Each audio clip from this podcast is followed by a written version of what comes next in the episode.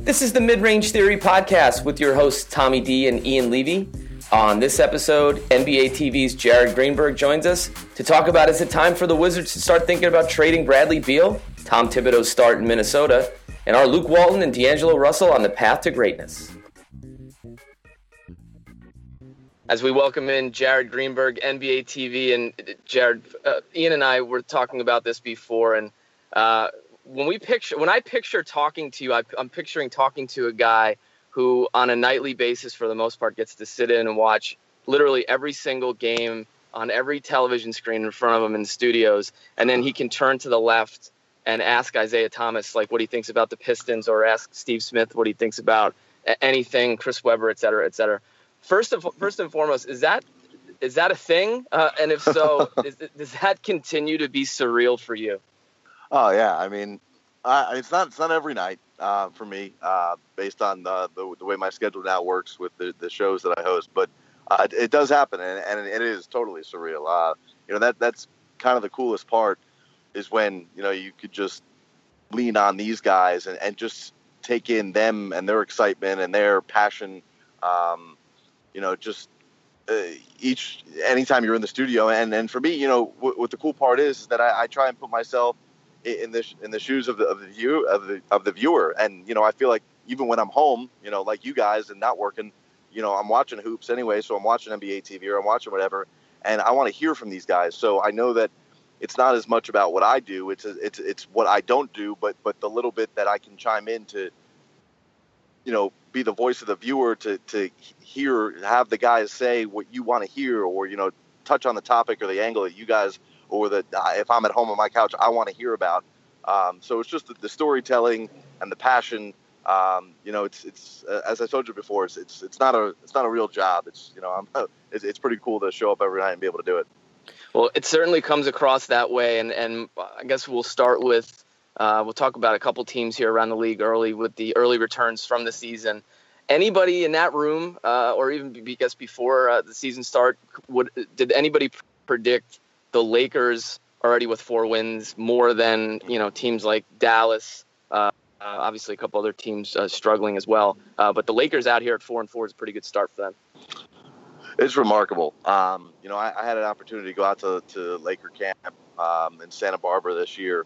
And there was this sense of optimism that I felt was kind of, in my opinion, back then, it was like a false sense of reality. Like, like you guys realize you just had the worst three-year run in Laker history, and you know, there's there's no reason that I thought that that, that that that they should be this optimistic about what's going on. Because for a team that wins seventeen games, when you talk about, you know, improvement, okay, so ten win improvement for, for most teams is, is pretty remarkable. So you win ten more games and you're still a twenty-seven win team. That's, that's for the Lakers, that that's not anything to write home about. Um, even on the heels of, of what they've just gone through. So with all that said, now that I think back to, you know, what I saw in summer league in Vegas and then what I saw in, in training camp in Santa Barbara, Luke Walton, it, it, it's a, it's a thing, you know, when, when you talk about his ability to take over the culture and, and bring and, and also tie in, you know, his history, you know, obviously with his dad, but, but more so with, with his recent history where, you know, he was there with Kobe and won titles, as opposed to these guys, some of them who were there last year with Kobe and experienced maybe the worst of, of what that was about, uh, because it was all about just seeing Kobe go, go out. He was taking a whole bunch of shots when he was playing, and it was almost stunting the growth of these young guys. And now it's like this culture of, all right, listen, there's not that constant pressure. There's not, you know, we're still in L A, we're still the Lakers, but we're going to make sure we're getting better every day. And Luke Walton came out and, and started with this, with defense. And, and that he made that about sixty percent of what he did early on, maybe even eighty percent the first week of, of training camp. It was all about defense. And, and now you're seeing it. Now, I'm not saying that they're going to turn out uh, to be the greatest defensive team of all time, but, but, what they've done on that side of the ball. And then, you know, they, they could only have gotten better from being the worst offensive team in basketball last year. And, and they are, you know, they're top five now at this point. Um, I don't know that any of this is, is sustainable, even though their schedule's been incredibly tough. I, I think that, that it's just showing that, that the culture has started to shift, that the attitude has started to shift. And I, I think we got to keep it in perspective though, because like you said, you know, Nobody predicted them with four wins already. So, okay, so at some point they're going to hit some adversity. They're, they're still not a playoff team. So we got to keep this start in mind come January when they, you know, become to even out, because they're not this good, but maybe they're not as bad as we actually thought they would be.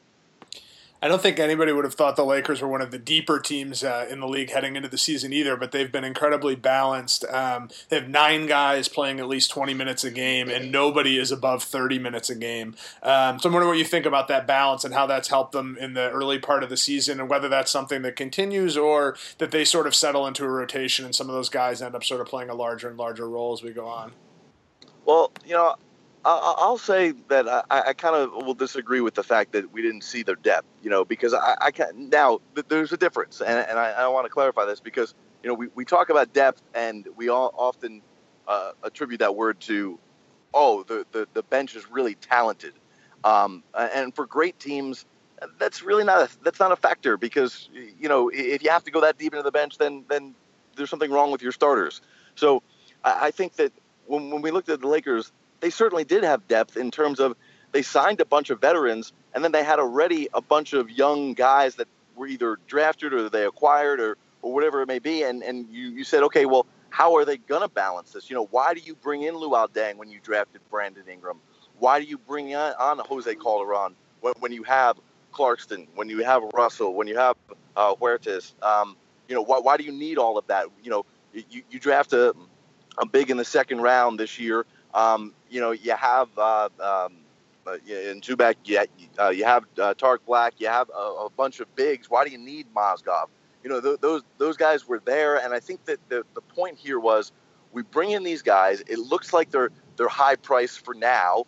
Uh, maybe towards the tail end of their contracts, those contracts become uh, affordable or more team friendly, if you will, with the increased salary cap down the road, and maybe they're movable chips. But those veterans have now taken some of the burden off of the young guys in terms of production, while also helping in the locker room and helping with the culture and helping sell what Luke Walton is trying to to, to teach these guys. Um, you know, I, I think I, I was concerned that, that there would be some ego problems, um, not necessarily because of, of the personalities and who I know, but just, you know, okay, so you got Luol Deng and then you got Brandon Ingram. So at some point you hope, you think if you're the Laker organization, Brandon Ingram becomes worthy of being a second overall pick. So he should be playing thirty minutes, thirty-five minutes a night. What what happens to Luol Deng? And I think that they've kind of embraced the fact that they're all going to balance this out. And for a guy like Luol Deng, who was run into the ground by Tom Thibodeau his years in the Bulls, you know, this is probably a welcome thing for him where he can play a little bit of the three, a little bit of the four. He can play with Ingram, play with Ingram on the bench. And I think that we're just seeing Luke Walton take what we saw Steve Kerr do so masterfully in, in Golden State, where, you know, he had to make some decisions about David Lee and Andre Iguodala and Harrison Barnes and Draymond Green and, and massage some egos and, and, and sell that it's for the greater good of the team. And I think we're starting to see a little bit of that philosophy now down the coast in L A. And that speaks to, obviously, there's going to be the analogy and the connection of Uh, Steve Kerr, Steph Curry, Luke Walton, D'Angelo Russell, who I I have seen a lot of guys pass the ball at a young age in my time watching the game for, for many, many years. Uh, he's as good as I've seen, at least in the last twenty, fifteen, twenty years. He has that incredible ability to make passes. He has to shoot a little bit better to even be in the conversation to be one of the top point guards, let alone Steph Curry. Uh, but it seems as if there is Um, that connection between Walton and Russell, where it's, listen, we're going to be as good as far as you take us as a quarterback. We need to expand your game out, and you need to shoot the ball a little bit better. We, we know how good you can pass, make plays for others, get other guys involved. That, to me, seems to, to be first and foremost what's on Luke Walton's list in terms of what he wants to do with this job. No, no doubt about it. And, you know, I, I posed the question to D'Angelo Russell in training camp about this really being like your do-over of your rookie year. And his response to me was, you know, I don't want to, I didn't really want to say it that way, but since you did, okay, that's fine. You know? And, and I think that the, the, the tension and the, the, that he had with, with Byron Scott was just, it was unhealthy. It wasn't good. Uh, and I, I don't know that, that, that we should just put it all on Byron Scott. I think D'Angelo Russell has to take some of that blame as well. As, you know, you got to learn to be a professional and deal with your environment. I think the Kobe factor had a big part of it. And I think he had to grow up. Uh, you know, the whole incident with Nick Young, I, I, I think he had to grow up. And Luke Walton has, has been teaching him uh, or, or at least talking to him about what, exactly what you're saying, that, you know, you're only as good as the rest of your team is when you're the point guard, and you've got to be the one that initiates their success. And I think that you're seeing that uh, playing out on the court. So one of the other uh, surprises early this season, obviously in the opposite direction, is the Washington Wizards. Um, you know, they thought maybe they'd be fighting for a playoff spot again this year, and they've been a disaster. Uh, got a, a big win over Boston last night, but um, seems like uh, they're a mess all over the place. Maybe the worst bench in the league. Um, but the the big question there is probably this wheel, uh, the Wall uh, Beal backcourt. Um, you know, there was some issues over the summer. Some things were said. I'm more wondering what you think about them long term. Are they workable? Both sort of from a style of play standpoint, and then from whatever sort of you know emotional baggage they've they've brought to this point. Well, first of all, I'm stunned that we're calling anybody a worse bench than the Knicks. but uh, th- hey, hey, fair hey, enough, hey, taking hey, shots at Tommy. Yeah, yeah there you go. Uh, but no, I, I think it is certainly fair to put for the Wizards in that conversation. Uh, I, I was I've not been high on the Wizards at all over the summer. Um, you know, I. I liked the Bradley Beal signing. I felt like that's what you had to do. You couldn't let him go out and, and get a deal where you had to match, and now you've got a disgruntled player that's mad that you're playing a game with him. But Beal goes and gets hurt again last night. It, it, it's unbelievable. And again, it's not to call him out. It's not to, you know, um, uh, uh, put a label on him. It, it, it's to call it what it is. He gets hurt a lot. He misses a lot of games. He's constantly on minutes restriction when he's available. It, it makes life extremely tough to get any sort of continuity together, let alone when you're trying to get a new coach in there with a new system. Uh, I understand Otto Porter's been going crazy. I get it. Maybe I'm just a cynic. I don't know. I, I just don't see that being sustainable for him. Um, you're getting nothing out of Kelly Oubre. Um, I, I, I don't understand what they're trying to do with this team. The other part of this that, that I would – I would have thought, now I'm not getting, this is just from my own brain, not that I've heard it or, or thought that it's even really a, a possibility from, from, from some of the rumors that you've read, but I thought part of bringing Beal back was because now he's your best, you, you know, him and Wall are your two best players, but, but you like the future with Wall, you like what he brings to the table. Maybe Beal's a guy that if he can give you a thirty game stretch where he actually plays all thirty games, he's somebody you could move. You can get some picks back for him. You know, maybe it's it's a, a team like a Boston or, you know, some other team that, that's looking for uh, some help in their backcourt would be willing to pay uh, what, what he's going to make over the next few years because he, his talent is immense. Um, I, they need to make some major moves. And, and, and the biggest question is, is the guy who's in charge of making those moves right now, is he going to be allowed to make those moves? Because who knows uh, where, where his future stands. Uh, you know, the, the owner there is very, very loyal. He hates to make moves in the front office, but it, th- this may be one of the obvious ones that, that needs to be made. And that's where it gets a little, that's where it gets a little tricky for me. It, it's a great point that you just made is, do you make a panic move if you're not sure you're going to be there next year? If you're, if you're running the organization, you could probably get decent value, but then what does that do for the fan base and, and, uh, you know, what you're trying to do? It, it's going to certainly upset. Well, I guess that's the question that I would have then. Would it upset John Wall? Do they get along that well? Is it one of those things where Wall would be okay to see them split up? Or is that something that if he gets picks back, then he's going to start to be, you know, uh, upset and, and questioning the, the direction of where the franchise is going? Um, I, I don't know the answer to that question. Uh, I, I do know that, that John is the ultimate competitor. Um, you know, I remember right before he signed his extension, then he reiterated it when he did sign his extension on his rookie deal that, that he wanted to end this playoff drought make and start to make some noise. And he followed through on that right away. Like, he's like, no more nonsense. We need to start winning. And then he went to back-to-back playoffs and got out of the first round in back-to-back years, which is difficult to do for teams that haven't been there. I mean, you, you look at the N B A, and, and pretty much the trend is that you make the playoffs, you lose in the first round, you make the playoffs the second year, and you start to advance and, and have some progress. I think John Wall is all about making sure that this team is headed in the right direction. Um, I don't know where the relationship is with Beal. I was stunned as you guys, you know, referenced the, the C S N interview from the summer, I was stunned he offered the information up that there was some sort of issue on the court. I was even more stunned that he didn't counter it with by saying we took care of it already, that he said we need to work on it. Um, I, I would have to say that if you could sell John Wall on, you're getting back some pieces that are going to ultimately make you better. Listen, they're off to a rough start already. I mean, this is not not the teams. I mean, you look at Houston last year. They dug out of a, uh, pretty much the same type of hole and, and made the playoffs. So not that you can't do it, but you'd have to sell him on, let's take a step back to take two steps forward, and, and we're going to start next year right now.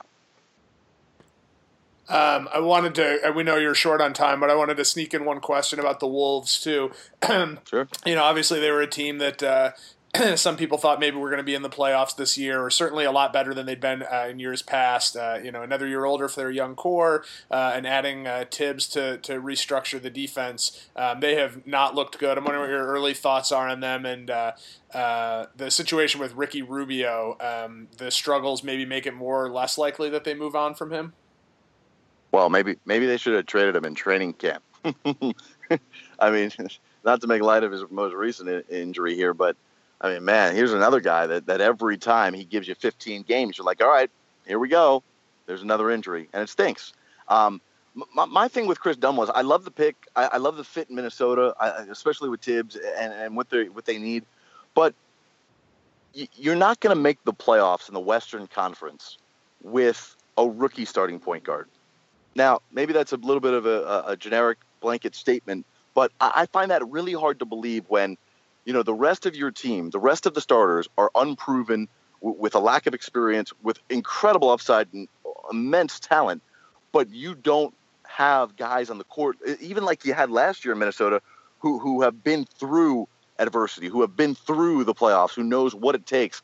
You you can't expect your point guard now to, to take on a leadership role while every night he's got to go through Curry, Westbrook, Paul, Conley, Uh, Lillard. I mean, they, that that that's an incredible task for a rookie point guard, which is why I, I thought they were hanging on to Rubio, but I also thought they were hanging on to Rubio to showcase him a little bit, show he could be healthy for a while, then deal him. You know, that that's what I felt like it was going to be, and, and grow Kris Dunn into the role. But man, I mean, that's a tough that's a tough challenge, and I know a lot people want a lot from Wiggins. I think his numbers are better than they are last year. We're expecting him to be this, you know, mega superstar, but you got to realize too, that's tough to, to, to put up incredible numbers when you kind of have to face the fact that you're not even the best guy on your team anymore. And the best guy on your team might turn out to be one of the best two or three guys in the league before he's all said and done, um, you know, in terms of active players because of the talent that Karl-Anthony Towns has. So it, it's a wild dynamic there. And, and the, the thing that I was always curious about with bringing in Tibbs is that while I understand he fits and I think it's good to have, I think ultimately it will work out. My thing with Tibbs is that he's a guy where, where where players have to believe that the amount of stress, the amount of practice time, shoot around time, how hard he plays you in the game, how much, how many minutes he plays you in the game, for for, for young players to to buy into Tibbs, you got to see it work. Like guys don't just say Tibbs, oh wow, he's won all these championships, I'll do whatever it takes. For for him, it, for guys to look at him, it's almost like, all right, well, let's see us winning. And then as soon as you're struggling, or as soon as they're they're struggling on offense, they're like, well, why do why do we put in all this work on defense? Why are we killing ourselves here when it's not paying off on the offensive end and it's not resulting in wins? And and I think it's an interesting dynamic where like the Bulls, yeah, he uh, he eventually got Noah and and and Dang who who were veterans, and then Rose coming in the second or third year, and, and those guys eventually realized that Tibbs could take any group of guys and get them out of the first round of the playoffs, which which he can. He's proven it. But I don't know that, that Andrew Wiggins believes that yet. I don't know that Karl-Anthony Towns believes that yet. Like, they've got to see that it pays off. And, and when they're like, all right, well, we're not winning anymore. In fact, we're actually off to a worse start than we were last year, and uh, we kind of like Sam Mitchell. What's going on here with this guy who's yelling at us all the time? Um, and, like I said, ultimately, I think it's going to be great, but it's going to take a while for these guys to understand why this guy with such a contrasting style is being the way he's being. And what you just said is exactly why he's not coaching the Knicks. Uh, I will say this, though. Uh, you can hear it in Noah and Rose, just how well coached they were during that time that he, they were with Thibodeau. But the, the ruining the uh, tread on the tires is certainly a thing that uh, we've heard a lot. And, uh, and and is a big reason why he's not at uh, at M S G. You could follow him. You can obviously see him on uh, N B A T V. Does a tremendous job. Follow him on Twitter at Jared S. Greenberg. Jared, really appreciate you taking a couple minutes, man. We'll talk to you down the road. You got it, guys. I appreciate you having me on. You got it.